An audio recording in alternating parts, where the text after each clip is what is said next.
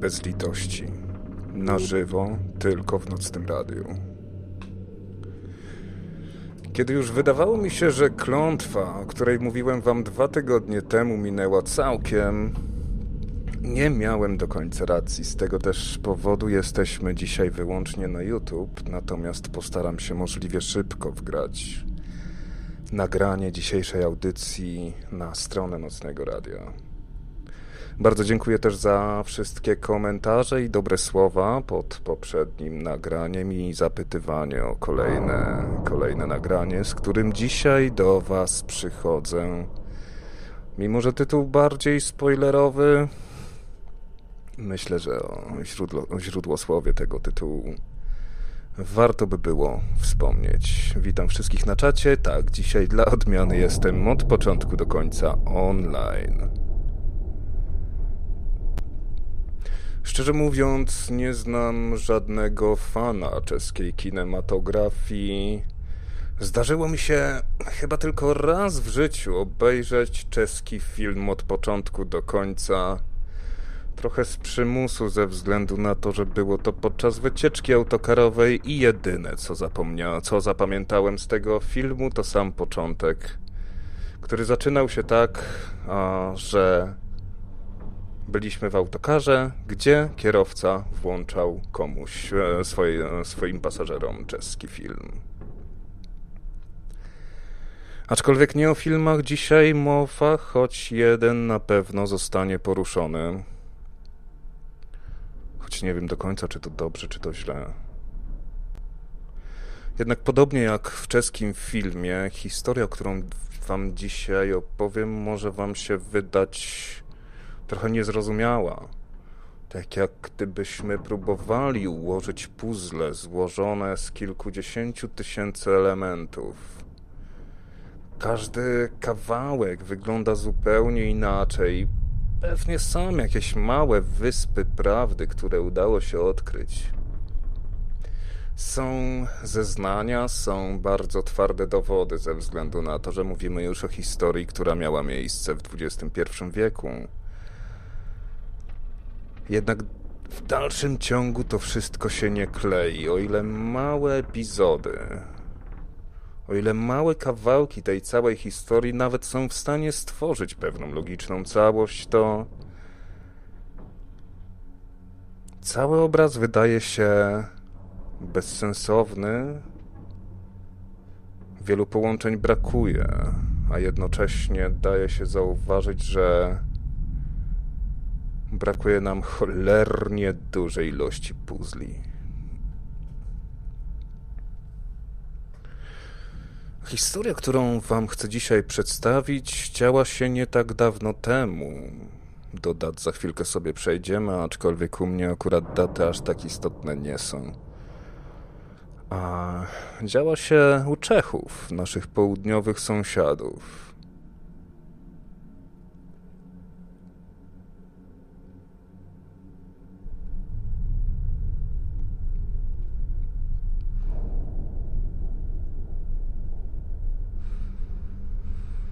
I historia ta, można powiedzieć, zaczynała się na nowo, kończyła się w kilku różnych miejscach, w kilku różnych punktach czasowych, jednocześnie mając jedną bardzo konkretną osobę jako oś, osobę zagadkę, która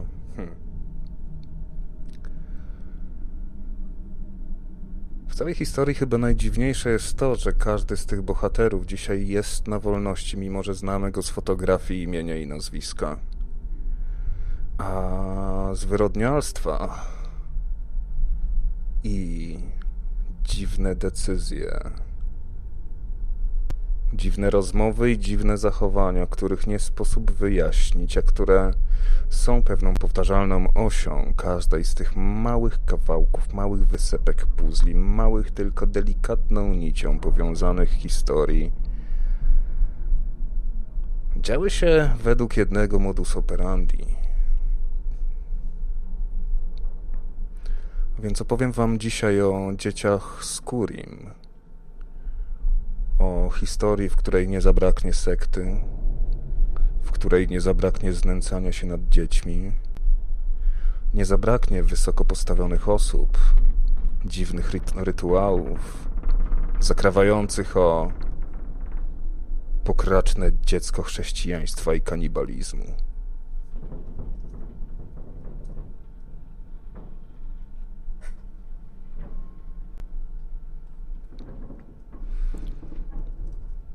Lecz może zacznę inaczej niż zwykle ta historia jest opowiadana, zacznę ją chronologicznie.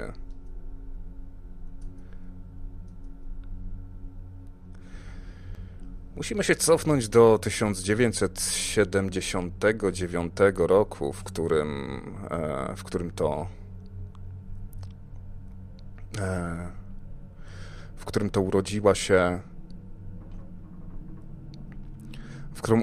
urodziła się w Brnie, pięknym miasteczku swoją drogą. Jeżeli mielibyście kiedyś okazję wybrać się, spokojnie samochodem sobie można dojechać.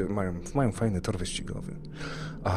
W 1979 na świat przychodzi Klára Mauerová. Dziewczynka była najmłodszą z trzech sióstr i sporo od nich się różniła charakterem. Dwie poprzednie, starsze, bardziej zainteresowane nauką, pójściem na studia.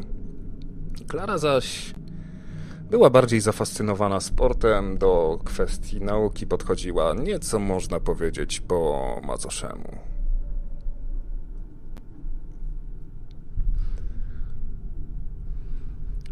Mając 17 lat... spotkała swojego przyszłego męża, Radka, wówczas 25-letniego chłopaka. Jak to w takich młodzieńczych, burzliwych romansach bywa, dość szybko doszło do ciąży. Choć ciąża można nazwać oczywiście nieplanowaną, z pewnością nie była niechciana. Radek mimo swojego młodego wieku, to by dobrze zabrzmiało teraz w 2020. Jednak wówczas w 97 to nie był młody człowiek. Stanął na wysokości zadania i odpowiedzialnie podszedł do roli ojca. Ich rodzice, zarówno ze strony Klary, jak i Radka, bardzo wspierali młodą parę i pomogli im ubić sobie swoje pierwsze własne gniazdko. W 1998 roku przychodzi na świat Jakub. Klára Mauerová i Radek zaczynają tworzyć własną rodzinę i idzie im to całkiem sprawnie. Niemal natychmiast decydują się na kolejne dziecko i nim mały Jakub nie ukończy roczku, na świat przychodzi Ondrzej. Swoją drogą zarąbisty motyw, żeby nie musieć się tłumaczyć przed dzieckiem, że będzie miało młodsze rodzeństwo.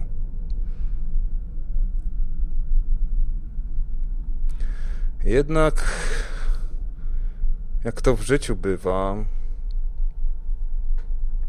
dochodzi do konfliktów. Nie tak późno, bo w 2003 roku w związku Klary i Radka dochodzi do awantur, do kłótni, nie są w stanie wypracować wspólnej osi porozumienia. Nie są w stanie żyć dalej razem. Jednak Radek nie okazuje się być bydlakiem, nie okazuje się być draniem.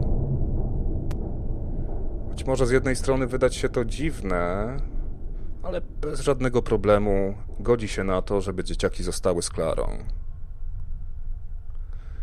Jednocześnie nie odcina się od nich w żaden sposób, aktywnie uczestniczy w ich wychowaniu, w ich edukacji.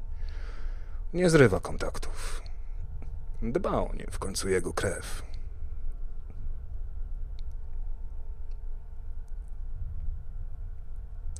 Klára zaś, mając już dzieciaki, ciężko powiedzieć, żeby w miarę odchowane, ale przynajmniej takie, które można już posłać do szkoły, rozpoczyna studia pedagogiczne. W końcu czas, kiedy zaszła w ciążę z Jakubem i później z Ondrzejem, nie pozwolił jej na podjęcie jakiegokolwiek próby zdobycia jakiegokolwiek wyższego wykształcenia.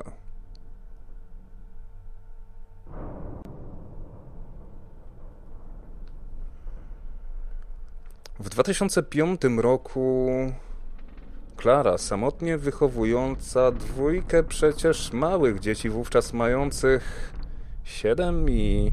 wróć. 7 i 8 lat, dobrze, tak. Czy 7 i 6. W każdym razie dzieciaki bardzo młode i wymagające uwagi. Klára podejmuje decyzję, żeby zaadoptować 13-letnią dziewczynkę. Otoczenie w dość dziwny sposób, to znaczy może nie w dziwny, ale w bardzo chłodny sposób przyjęło tę decyzję. Posiadanie trójki dzieci, wychowywanie ich, nawet jeżeli wychowujemy je we dwójkę, to już jest tytaniczna praca. Jednak samotna matka decydująca się na coś takiego.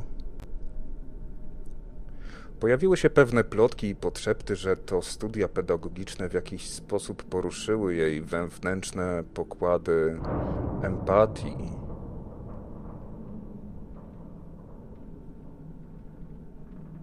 Spekulacje.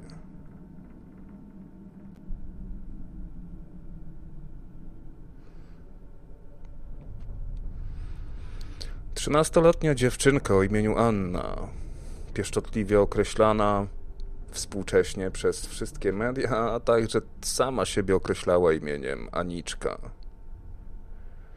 Była dziewczynką bardzo wycofaną, zdystansowaną, niepotrafiącą otworzyć się w towarzystwie, niepotrafiącą nawiązać kontaktu z rówieśnikami.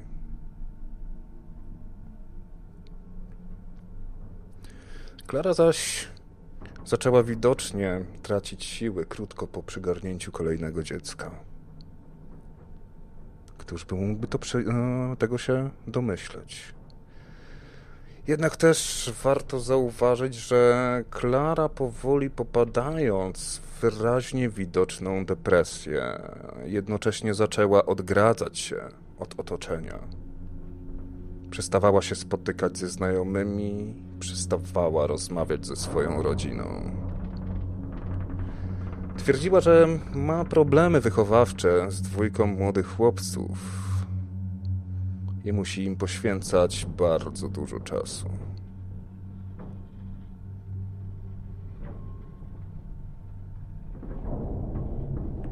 I tutaj... Jak to mam w zwyczaju od czasu do czasu bez litości zastanowić się. Jakiś czas temu u Łękiego mieliśmy rozmowę na temat borderek i odnośnie żółtych lampek, które powinny nam się zapalić w momencie, kiedy widzimy zmianę zachowania bliskiej nam osoby. Zawsze tam będzie jakieś wyjaśnienie. W końcu jesteśmy ludźmi, jesteśmy mistrzami w uzasadnianiach.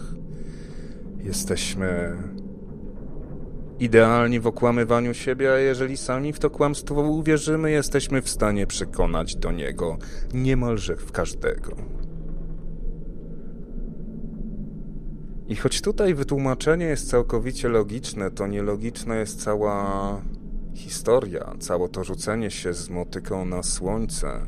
Przecież podjęcie nieukończonych przecież jeszcze studiów pedagogicznych nie sprawi, że nagle będziesz mieć siły do tego, żeby wysłuchiwać dojrzewającej córki i chłopców, którym niedługo zacznie głos mutować i skrzeczeć po całym domu. Klára musiała wiedzieć, na co się pisze. A może wie coś, czego jej najbliżsi nie mieli prawa się dowiedzieć.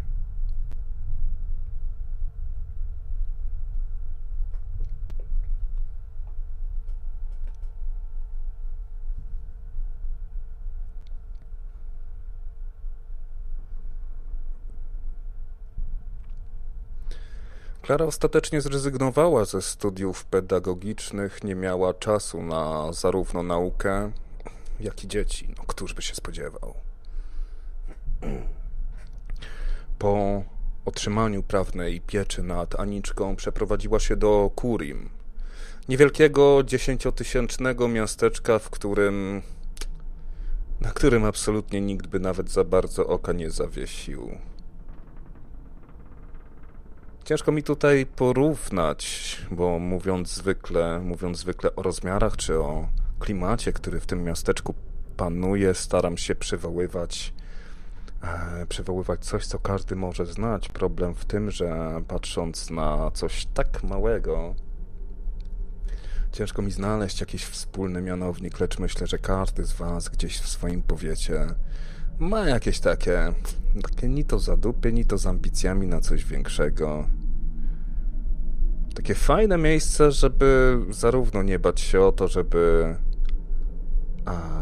znaleźć więcej niż jeden sklep, a jednocześnie coś na tyle małego, żeby znaleźć trochę ciszy, ciepła i spokoju.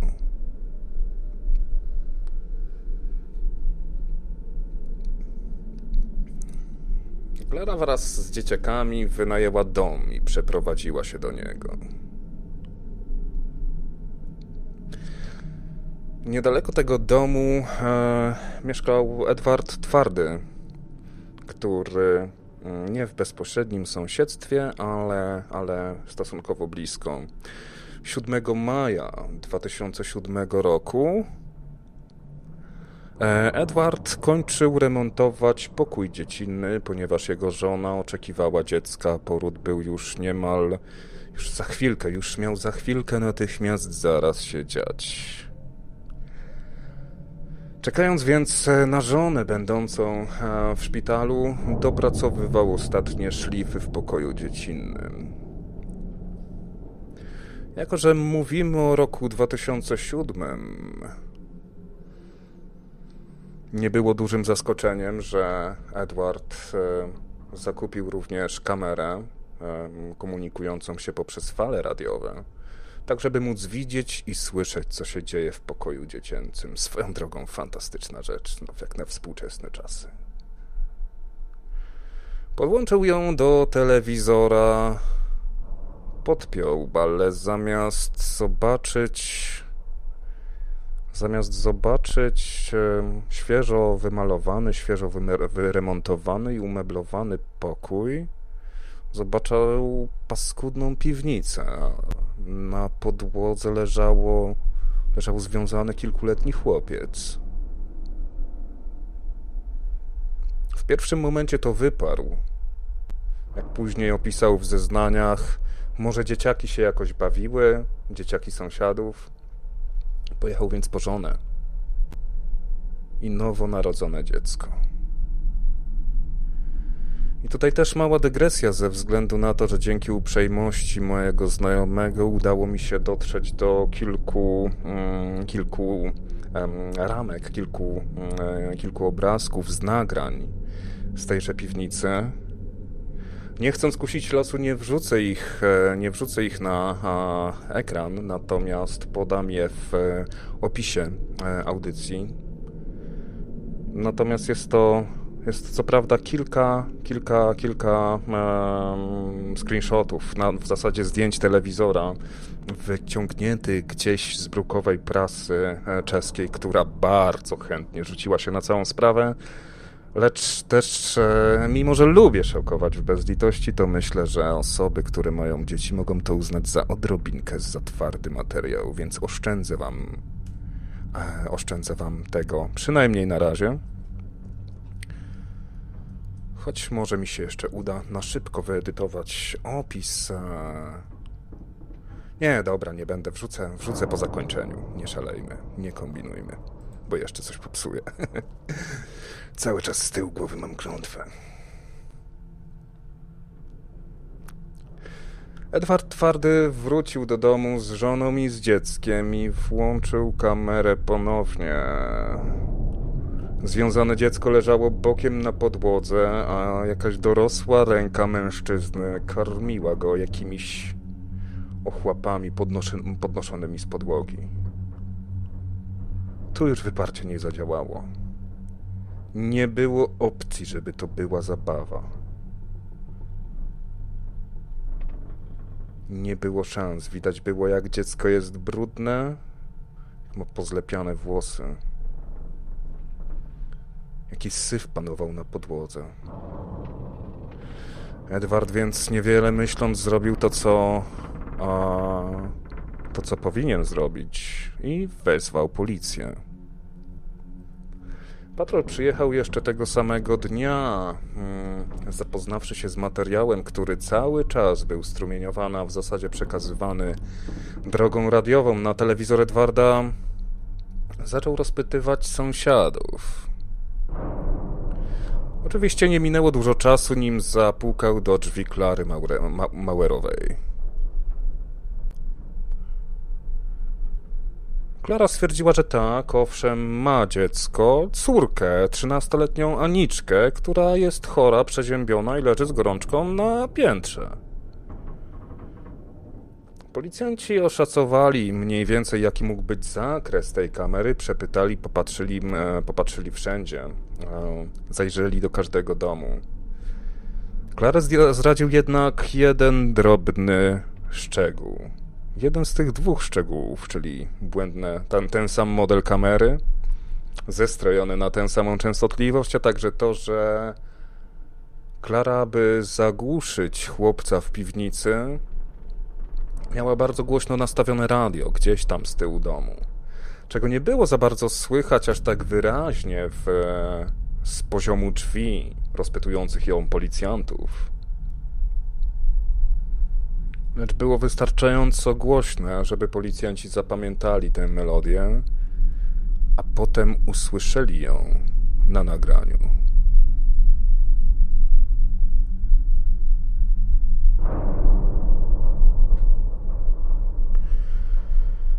Za drugim razem, kiedy zapukali do domu Klary Mauerowej, już nie było czasu na uprzejmości.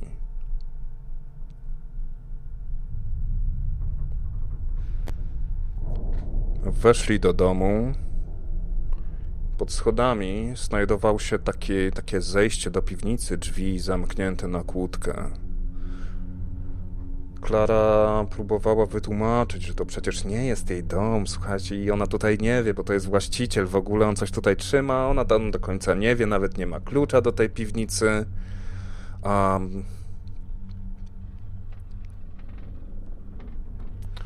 Więc policjanci nie kupowali dalej tego bullshitu, wezwali straż pożarną, żeby zajęli się tą kłódką. W momencie, gdy funkcjonariusze straży weszli do domu, z góry zbiegła Aniczka. Zasłoniła drzwi ciałem, zaczęła wrzeszczeć, krzyczeć, kopać, bić, dostała ataku histerii, ale oczywiście bez żadnego problemu drobną dziewczynkę udało się odciągnąć na bok i sforsować kłódkę. Wystarczyło tylko je otworzyć, by zapach każdego możliwego smrodu, który może się wydobyć z jakiegokolwiek otworu ludzkiego ciała, rozlał się po całym mieszkaniu niczym ciemny atrament.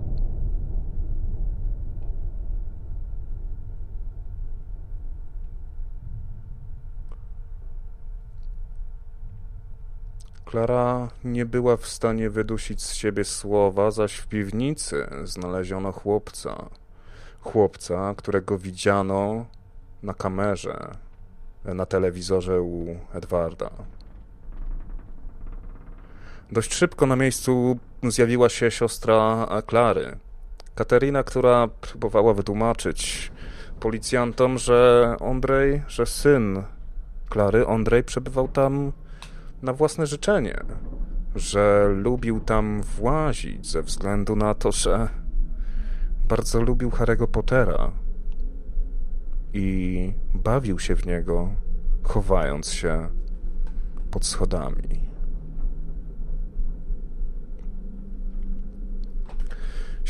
Śledczy przystąpili do oględzin tej piwnicy. Gdy jeden z techników wykonywał zdjęcia, wykonał również zdjęcie małemu Ondrejowi. Do końca życia zapamięta fakt, że chłopiec, który trząsł się z zimna i przerażenia w momencie, kiedy zobaczył aparat fotograficzny skierowany na niego, natychmiast spojrzał w obiektyw i uśmiechnął się. Jakby siłą został do tego wytresowany tak bardzo, że obowiązek uśmiechnięcia się do zdjęcia, spojrzenia w obiektyw był silniejszy niż ból, strach i cierpienie, które przeżywał.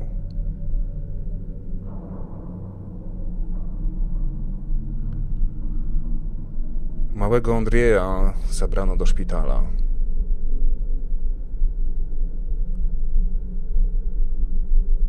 Zdawało się, że zauważając od momentu, kiedy tylko wyszedł, czy został wręcz wyciągnięty z piwnicy, zaczął popadać w panikę. Jakby został wyciągnięty ze swojej bezpiecznej, złotej klatki. Ze śmierdzącymi, obszczanymi ścianami.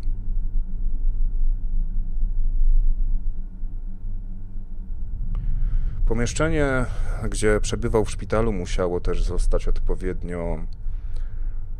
odpowiednio ogołocone ze wszelkich dodatków. Chłopiec nigdy nie spał spokojnie, a wielokrotnie lekarzom, którzy przeprowadzali na nim badania, psychologom, którzy z nim próbowali nawiązać kontakt, nawet nie na zasadzie jeszcze wyciągnięcia pomocy w ustaleniu, co tak właściwie się stało, skąd on się wziął tam w tej piwnicy. Wielokrotnie powtarzał: zabijcie mnie, zabijcie mnie.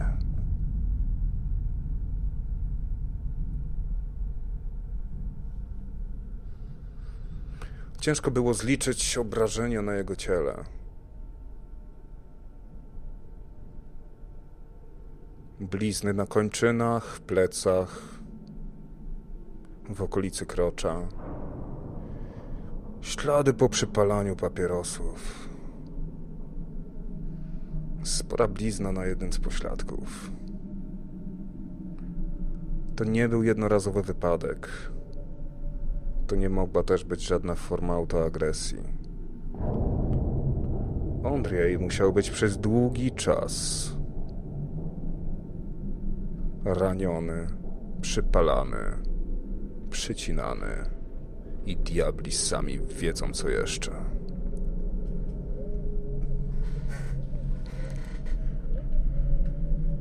Cała trójka dzieci, Jakub, Ondrzej i Aniczka, w końcu trafili do środka, do pogotowia opiekuńczego.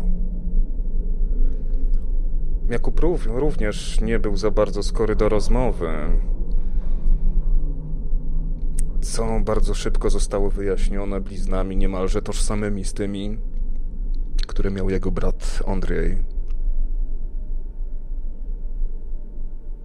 Natomiast Jakub już się bardziej próbował tłumaczyć, opowiadał, że ślady znajdujące się wokół jego krocza to efekt pogryzienia szerszeni.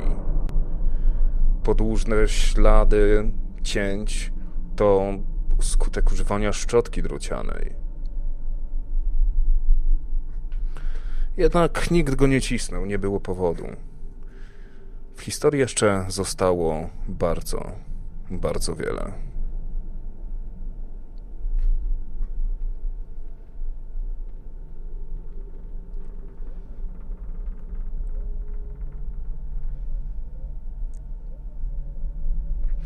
Aniczka zaś nie komentowała, nie próbowała nawiązać żadnego kontaktu, jednocześnie nie dawała się w żaden sposób zbadać. Korzystając ze świetlicy w ośrodku opiekuńczym, też trochę zajmowała się dziecięcym rysowaniem i wzięła czarną kredkę i zamiast narysować, jak to w filmach bywa, jakiegoś diabła wychodzącego spod łóżka, zaczęła kreślić figury geometryczne, zapisywać jakieś matematyczne obliczenia, Coś bardzo, bardzo czegoś, czego byśmy się po jej wieku absolutnie nigdy nie spodziewali. Nie minęło jednak parę dni, a Aniczka, korzystając z otwartego okna w ośrodku, w pogotowiu opiekuńczym, udała się na zewnątrz i słuch o niej zaginął. Wyobrażacie sobie już tę skalę, a nie wiem jak teraz, ale jak na tamte czasy i na rzeczy, które mi się udało dojść w oryginalnej prasie, też właśnie tutaj wielkie podziękowania dla mojego kumpla z Czech, który trochę mnie pokierował, gdzie szukać poszczególnych rzeczy. Tematyka, ta sprawa była niesamowicie szeroko poruszana i niesamowicie dokładnie opisywana. Zdjęcia dzieciaków pojawiały się w prasie niemal codziennie. Więc to, że Aniczce w ogóle udało się w jakikolwiek sposób uciec w momencie, kiedy ta sprawa była już aż tak do granic możliwości rozdmuchana, a była, no bo nie oszukujmy się, przypomnijmy sobie, jak wyglądała Polska, kiedy żyła sprawą dzieci w beczkach, czy sprawą małej Madzi z Sosnowca, czy jakiejkolwiek innej, dłuższej sprawy, w której zaangażowane jest dziecko. Tutaj mieliśmy trójkę dzieci i sytuację absurdalnie przedziwną, nie mieszczącą się w głowie, brzmiącą jak jakiś czeski film.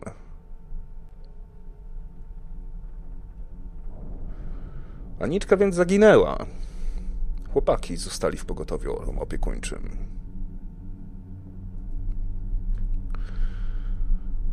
Ondrzej zaczął rozmawiać. Powiedział, że został wypisany ze szkoły na rzecz nauczania w domu, ponieważ Klára, jego matka, powiedziała i w sumie z tego, co wiem, przedstawiła również dokumenty na to, że jest głuchoniemy, co oczywiście jest nieprawdą. Był to grudzień 2006 roku. Wówczas mały Ondrzej został zamknięty w piwnicy i do momentu, gdy nie trafił przypadkiem na odbiorniku Edwarda, nie opuszczał piwnicy.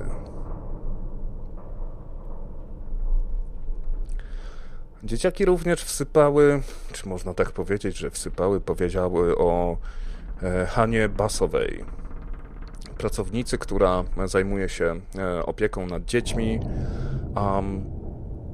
która wraz z siostrą Kláry Mauerowej pracował w przedszkolu Promyczek, do którego chodzili zarówno Ondrzej, jak i Jakub. Dwie siostry, Katerina i Klára, zostały zatrzymane, natomiast Hanna Bašová utwierdzała, przekonywała, że jest to całkowite nieporozumienie. Jednak jej nazwisko musiało w pewien sposób zgodnie wśród braci zostać przedstawione. Tłumaczyła się tym, że faktycznie w ramach kary w przedszkolu Promyczek raz czy może dwa się zdarzyło, że zamknęła chłopaków w jednym z pomieszczeń i że coś musiało im się pomieszać. Problem w tym, że tak naprawdę mieliśmy słowo przeciwko słowu, a zeznania chłopców przeplatane tym, że widzą duchy w obrazach w pomieszczeniu, w którym się znajdują. Mimo ziarna prawdy nie mogły stanowić faktycznej podstawy do zatrzymania Hanny Bašowej.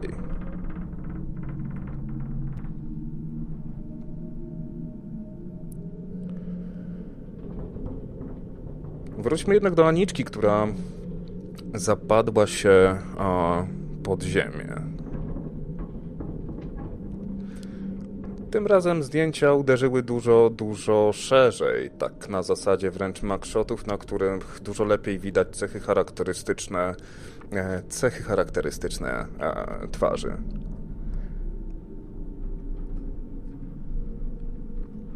Na policję zgłosiły się osoby, które twierdziły, że tak, znają tę osobę. Oczywiście, tak, tylko że to nie jest Aniczka.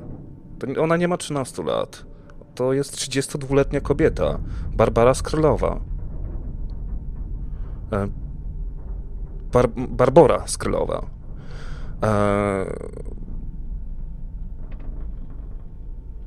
Która pracowała w przedszkolu Promyczek. Tym samym, gdzie się pojawiła Hanna Bašová.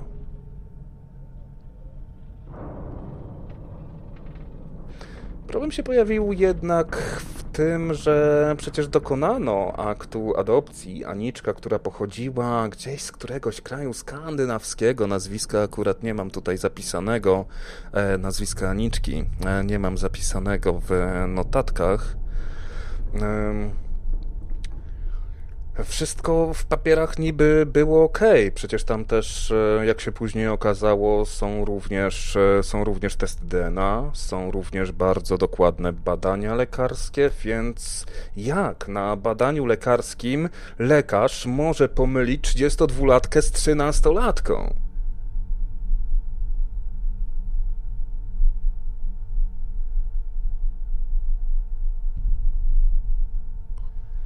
Porównano ślady DNA z dokumentów adopcyjnych ze śladami DNA z domu Klary. Nie było absolutnie żadnych wątpliwości. DNA, które znajdowało się w dokumentach adopcyjnych, zostało sfałszowane. Może nie tyle sfałszowane, co podłożono DNA zupełnie innej osoby. Gdzie idąc dalej można spokojnie przypuszczać, że do lekarza, który przeprowadził te badania, podstawiono inną dziewczynkę.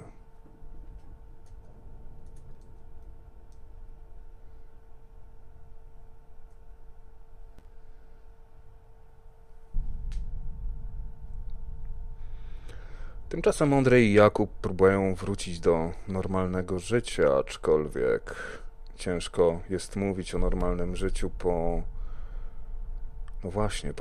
Aby powrócić do normalnego życia, trzeba mieć normalne życie w pierwszej kolejności.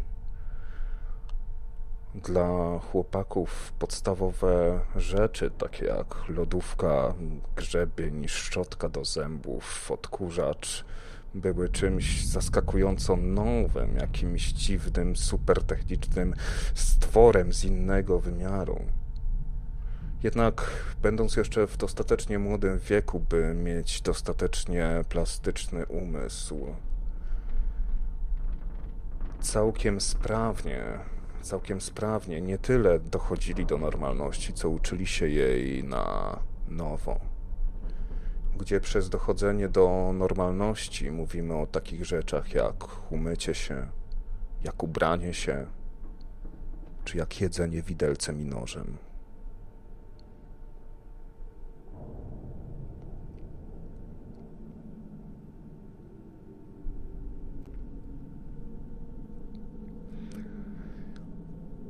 Gdy może się już wydawać, że mamy za dużo aktorów na scenie i robi się tutaj zdecydowanie zbyt tłoczno i zbyt duszno,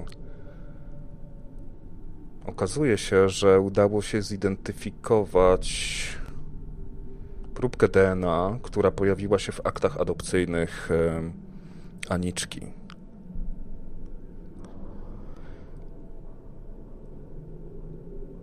DNA należało do córki znanego czeskiego aktora Viktora Skáli.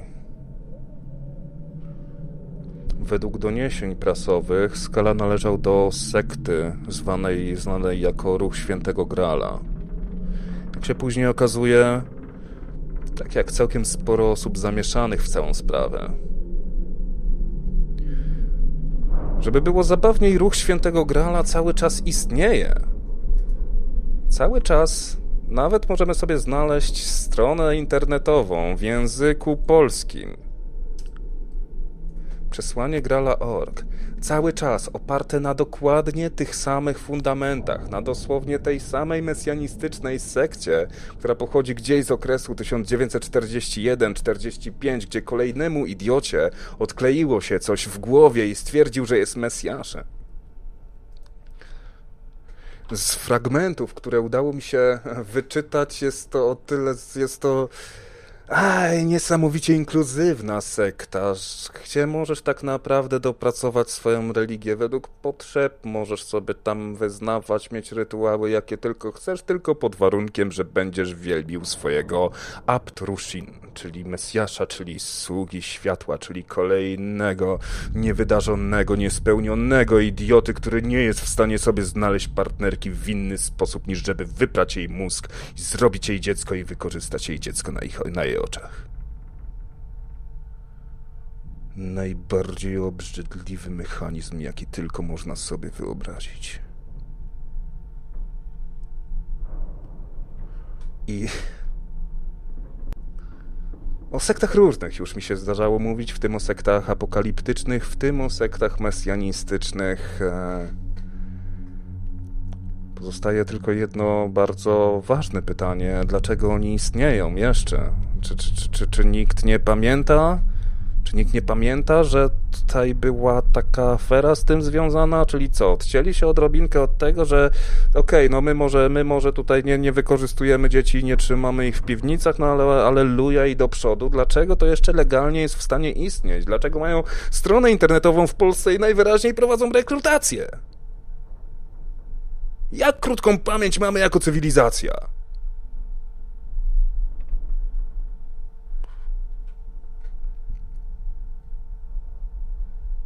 Ludzie powinni się o tym uczyć w szkołach. O tych wszystkich wspólnotach, które przyjmą cię do siebie. Oczywiście. Fajnie jest poznawać ludzi, fajnie jest mieć wspólny cel. Nawet fajnie od czasu do czasu umoczyć się w jakiejś toksycznej relacji z większą grupą. Tylko że są rzeczy, z których się nie wraca.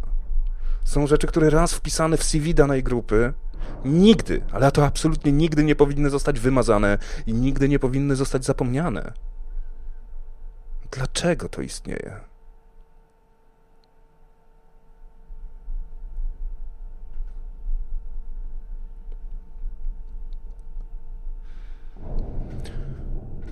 Cytując... Religijni fanatycy i niezdecydowani marzyciele mogą raczej odejść od razu, albowiem szkodzą prawdzie. Ludzie złej woli oraz ludzie argumentujący nierzeczowo niechaj wszak odnajdą na siebie wyrok w owych słowach. Przesłanie trafi tylko dla tych, którzy noszą w sobie jeszcze iskierkę prawdy i tęsknotę bycia rzeczywiście człowiekiem. Dla wszystkich takich będzie światłem i oparciem, wyprowadzi ich bez kluczenia z chaosu dnia powszedniego.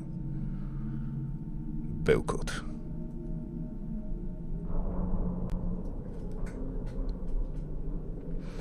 Bełkot, który widziałem już setki razy. W każdym innym mesjanistycznym bełkocie.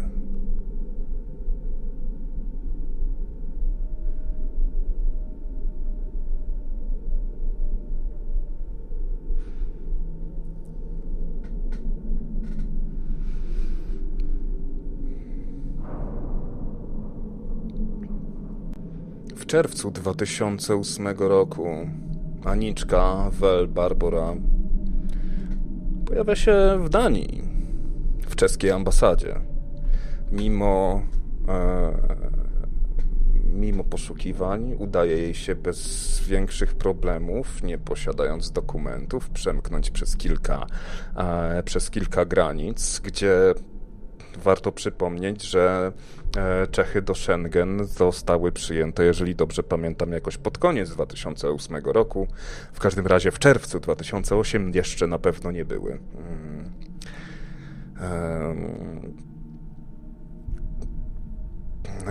Barbora zwróciła się do konsula o wydanie paszportu, natomiast konsul też nie był w ciemię bity, śledził lokalne media i poznał ją natychmiast, więc zażądano wyjaśnień. Barbora...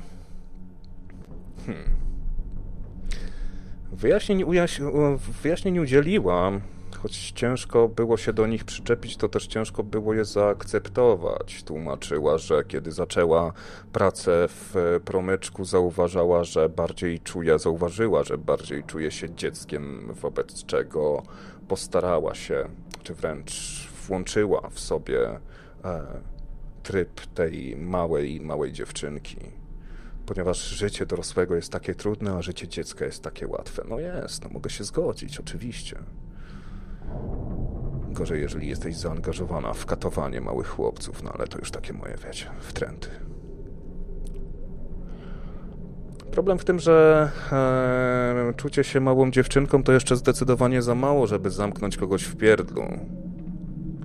Więc mimo, że mieli ją jak na talerzu, nie było sposobności, żeby ją zatrzymać. Barbora wówczas uruchomiła się medialnie, skontaktowała się z różnymi gazetami, bardziej wolała tutaj prasę niż telewizję i zaczęła opowiadać, zwierzać się ze swojej historii, tudzież swojej wersji historii. Opowiadała o tym, że tożsamość Aniczki właśnie przyszła jej do głowy, kiedy pracowała w tym przedszkolu. Później udało się właśnie zaaranżować tę adopcję. Kiedy mówiła o swoim życiu jako Barbora, nigdy nie mówiła ja, zawsze mówiła ona. Co też z jednej strony może dowodzić popularnego w filmach rozdwojenia jaźni, tylko że jeżeli sobie spojrzymy na psychiatrię, to sprawny obserwator zauważy, że takie schorzenie nie istnieje i że to jest kwestia tylko i wyłącznie symulantów.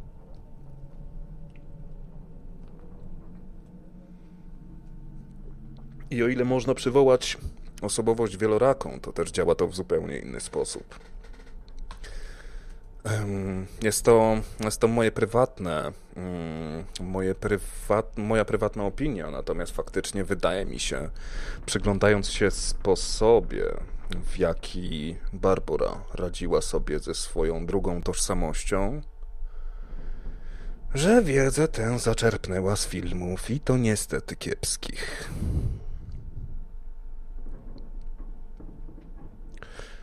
Gdy w wywiadzie została zapytana o Klárę i Katerinę, siostry Mauerowe, powiedziała, że bardzo były pomocne, że rozumiały jej problemy z tożsamością wiekową. Gdy została zapytana o tortury i ślady na ciałach chłopców,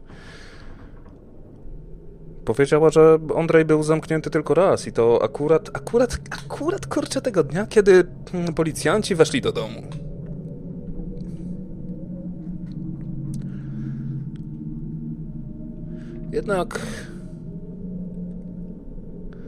Jednak służby nie próżnują. Tak jak Al Capone został zamknięty nie za morderstwa, nie za stręczycielstwo, nie za pędzenie bimbru i gonienie go na lewo. Został zamknięty za podatki. Tak samo w toku śledztwa okazało się, że Barbora w trakcie studiów używała w swojej legitymacji zdjęcia Kateriny Mauerowej, co już podpadało pod przestępstwo fałszowania dokumentów. I o ile nie miało żadnego jakiegokolwiek związku z tą sprawą, to już było wystarczająco dużo. Fałszowanie dokumentów było wystarczająco dużym pretekstem do zatrzymania Barbory. 16 maja 2008 roku Barbora nie została przesłuchana, ponieważ nie została zatrzymana. Ponieważ znów rozpłynęła się w powietrzu, tak jakby ktoś dał jej znać, że mają wreszcie na nią konkret i niedługo po nią przyjdą, just saying.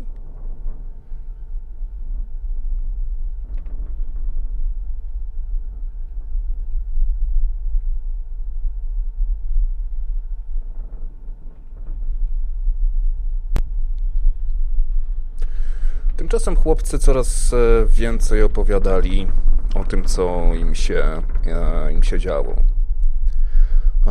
Pojawiły się kolejne osoby, które były zaangażowane zarówno w przedszkole Promyczek, jak i w sektę Ruchu Świętego Graala. Jest to Jan Szkrla, brat Barbory, oraz Jan Turek, znajomy całej ekipy. Jan Turek dostarczył klatki dla psów, w których zamknięto obu chłopców. Był również odpowiedzialny za ich karmienie i wyprowadzanie. Ta, na smyczy. Chłopaków bito pasem, podtapiano. Kazano kopać własne groby, kłaść się w nich. Kazano im również zadawać sobie ból nawzajem. Chłopaki wspomnieli, że słyszeli jakieś rytmiczne śpiewy, jakby rytuały. Wszystko działo się to w chatce w górach, której lokalizacji do końca nie ustalono. Ondrzej wspomina, że w pewnym momencie jego matka, Klára, wzięła nóż i odcięła mu kawałek skóry z pośladka, pozostawiając głęboką, poważną, dużą bliznę. Ten kawałek skóry był przekazywany wśród wszystkich uczestników rytuału. Z ręki na rękę każdy odgryzał kawałek, zjadał, a resztę przekazywał dalej.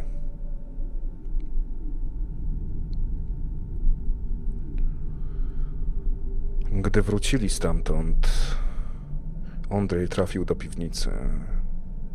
Jakub zaś, mimo że mógł ciągle chodzić do szkoły, nie mógł brać udziału w zajęciach sportowych, żeby nie było widać blizn. Jak się okazało, faktycznie przed przeprowadzką do Kurim chłopcy byli zamykani przez Hannę Bašową. Tylko że Hanna Bašowa również nie szczędziła im pasa.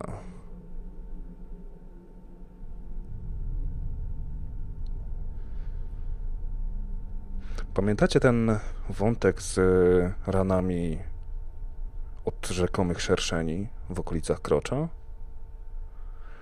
To były ślady przypalania po papierosach. Zadała je Klára, która, jak się okazało, nigdy nie paliła i kupowała papierosy tylko i wyłącznie po to, żeby maltretować i upokarzać swoich rodzonych synów.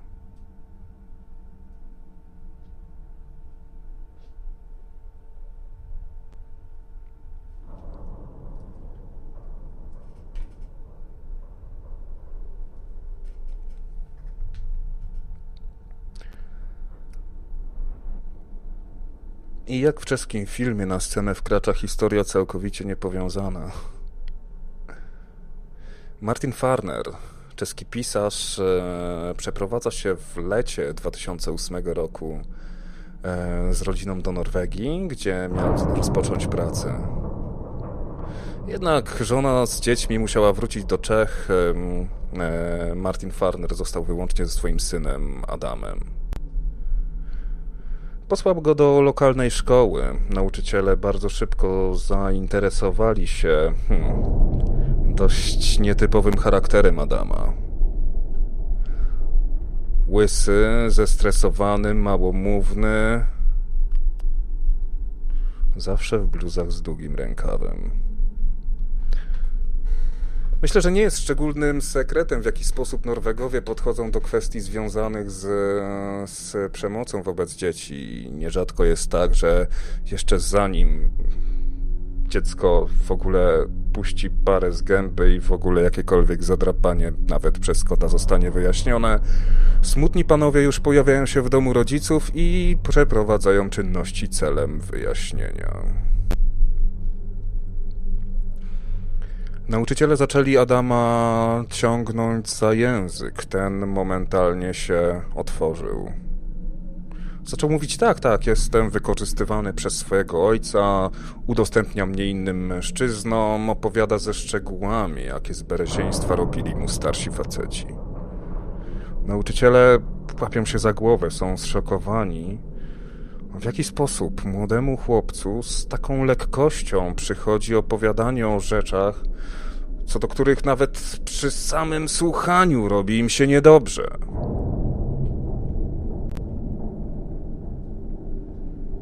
Adam Fahrner trafia do ośrodka opiekuńczego. Kilka dni później świadkowie zauważają, jak wybiega on do stojącego przy ośrodku samochodu, zaś samochód rusza z piskiem opon. W grudniu 2008 roku w Bergen recepcjonistka w jednym hotelu zgłasza na policję, że widzi Adama wraz z dorosłym mężczyzną. Norweskie służby naprawdę nie tracą czasu. Natychmiast zatrzymują mężczyznę i chłopca.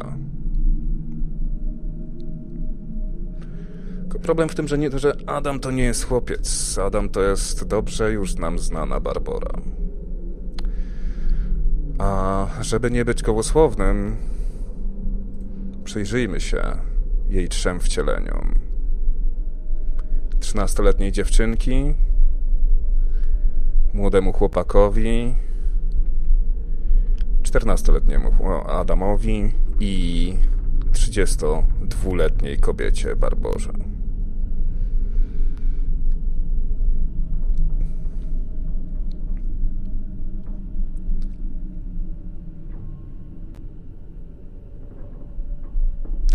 Fahrner nie złożył żadnych wyjaśnień na policji, twierdząc, że nie pojmą celu i charakteru tych mistyfikacji. Został ukarany grzywną i zwolniony ze względu na to, że skoro nie było dziecka, to nie było pedofilii, jeżeli nie było relacji ojciec-syn, to też nie było tutaj nic na tym tle. Nie znaleziono żadnego paragrafu, który można by tutaj było podciągnąć. Natomiast Barbora Škrlová jako osoba poszukiwana została odesłana do Czech.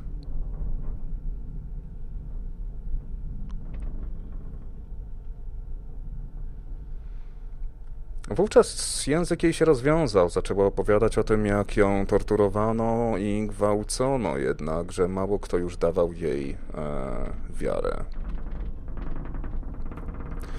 Do dość ciekawej sytuacji doszło w momencie, kiedy Barbora zaczęła obwiniać Klárę Mauerową, twierdząc, że to właśnie ona że ona znęcała się nad Barborą, Ondrzejem i Jakubem. Klára wówczas po raz pierwszy od rozpoczęcia postępowania zaczęła składać jakiekolwiek wyjaśnienia. Barbora zmieniła swoje podejście i upierała się, że Klára wraz z siostrą Kateriną i z Hanną Bašovą zmuszały ją do katowania swoich przybranych braci.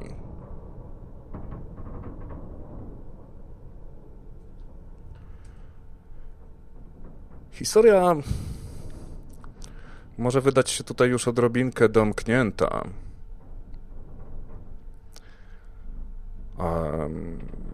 Osoby w nią zaangażowane otrzymały zarzuty względem znęcania się nad małoletnimi, zaniedbania względem dzieci, za które byli odpowiedzialni.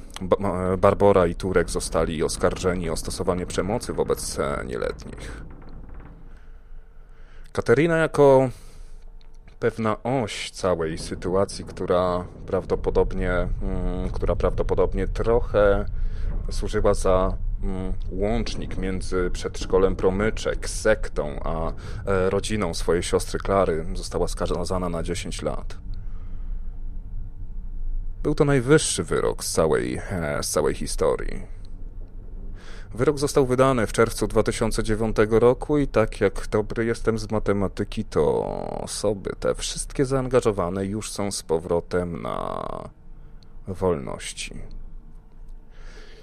Ostatnia informacja dotycząca Barbory Škrlowej pochodzi z 2018 roku, gdzie jakoby w pewnej fundacji na rzecz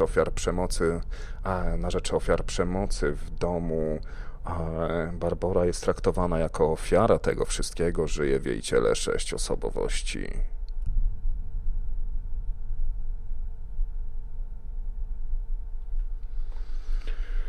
Tylko jednak brakuje tu czegoś dużego.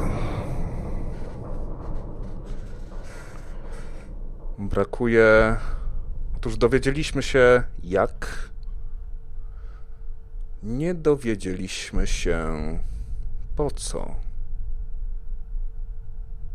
Osoby luźno powiązane z całą historią osoby, które prawdopodobnie dotknęły, miały swój udział w tej części, która pozwoliła Barborze uciec do Danii. Czegoś takiego zwykła, nieporadna dziewczyna nie jest w stanie przecież zrobić. Tylko media pytały o to, jak to możliwe, że Klára, która samotnie wychowywała trójkę dzieci, nie była szczególnie zamożną osobą, pracowała w przedszkolu.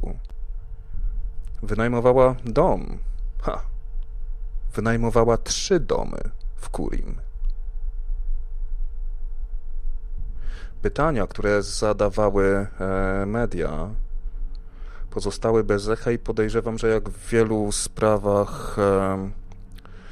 sprawach związanych z sektami minie wiele lat. Dopóki osoby, którym bardzo zależy na tym, żeby ukryć, kim byli ludzie w tym domku w górach.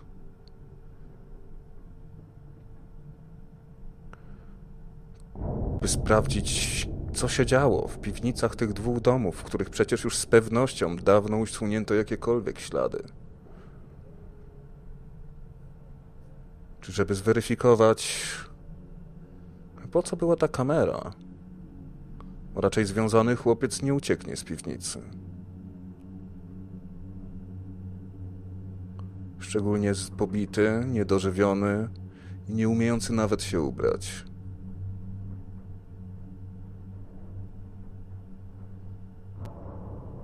Wyobraźnia tego, co mogło się w tym wszystkim wydarzyć,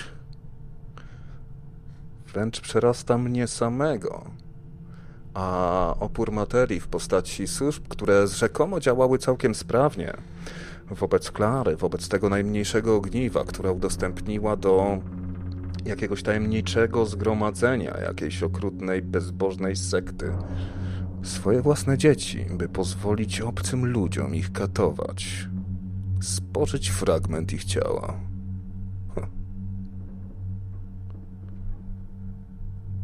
To jest prawdziwa tajemnica i do tego tematu chciałbym, żeby ten temat pozostał i żeby tak, nie wiem, raz na 10 lat zobaczyć, czy być może gdzieś jest jakiś dziennikarz, który przeprowadzi śledztwo na własną rękę, który porozmawia być może z właścicielami tych domów, który poszuka jakichś więcej powiązań. Każda medialna historia skupia się niesamowicie na postaci Barbory. Jest to, przyznam, absolutnie bezbłędnie ciekawe i fascynujące.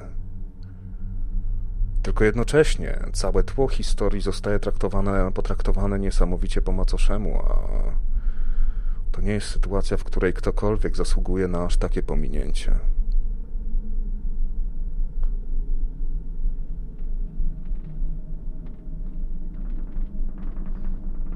2007 rok. Mieliśmy już całkiem niezłą kryminalistykę, całkiem nieźle radziliśmy sobie ze śladami DNA. Potrafiliśmy śledzić ludzi po telefonach komórkowych, po BTS-ach. Potrafiliśmy podsłuchiwać ich rozmowy, przeglądać billingi, patrzeć, kto z kim się jak komunikował. I jakoś nikt się nie interesuje historią, której dzisiaj wam nie opowiem, bo nie opowiem wam jej z braku wiedzy.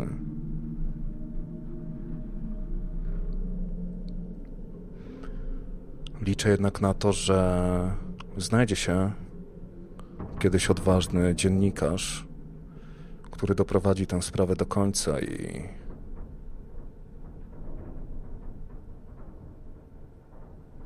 bez względu na to, co odkryje, jakich kawałków puzli tutaj nie mamy,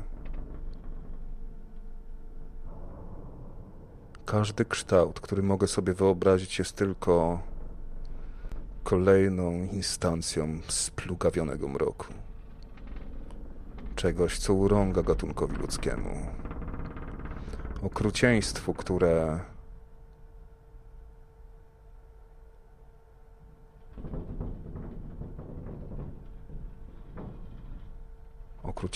na które Żaden z nas nie jest gotowy.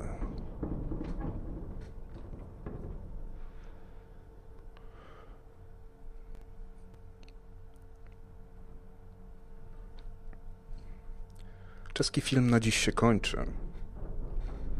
Jednak prosi się o sequel. To jest problem ze świeżymi sprawami w Bez Litości ze względu na to, że tych niedomówień jest zdecydowanie za dużo. Kary adekwatne dla czynów. Można się tutaj oczywiście sprzeczać. Niektórzy komentatorzy też mają trochę bardziej radykalne podejście, że co to jest 10 lat, no ale też pamiętajmy, że kara to nie jest tylko zemsta. Tylko że w karze został ukarany ten, co karmił, ten, co przywiózł klatki, ten, co bił, ten, co zamykał pod schodami.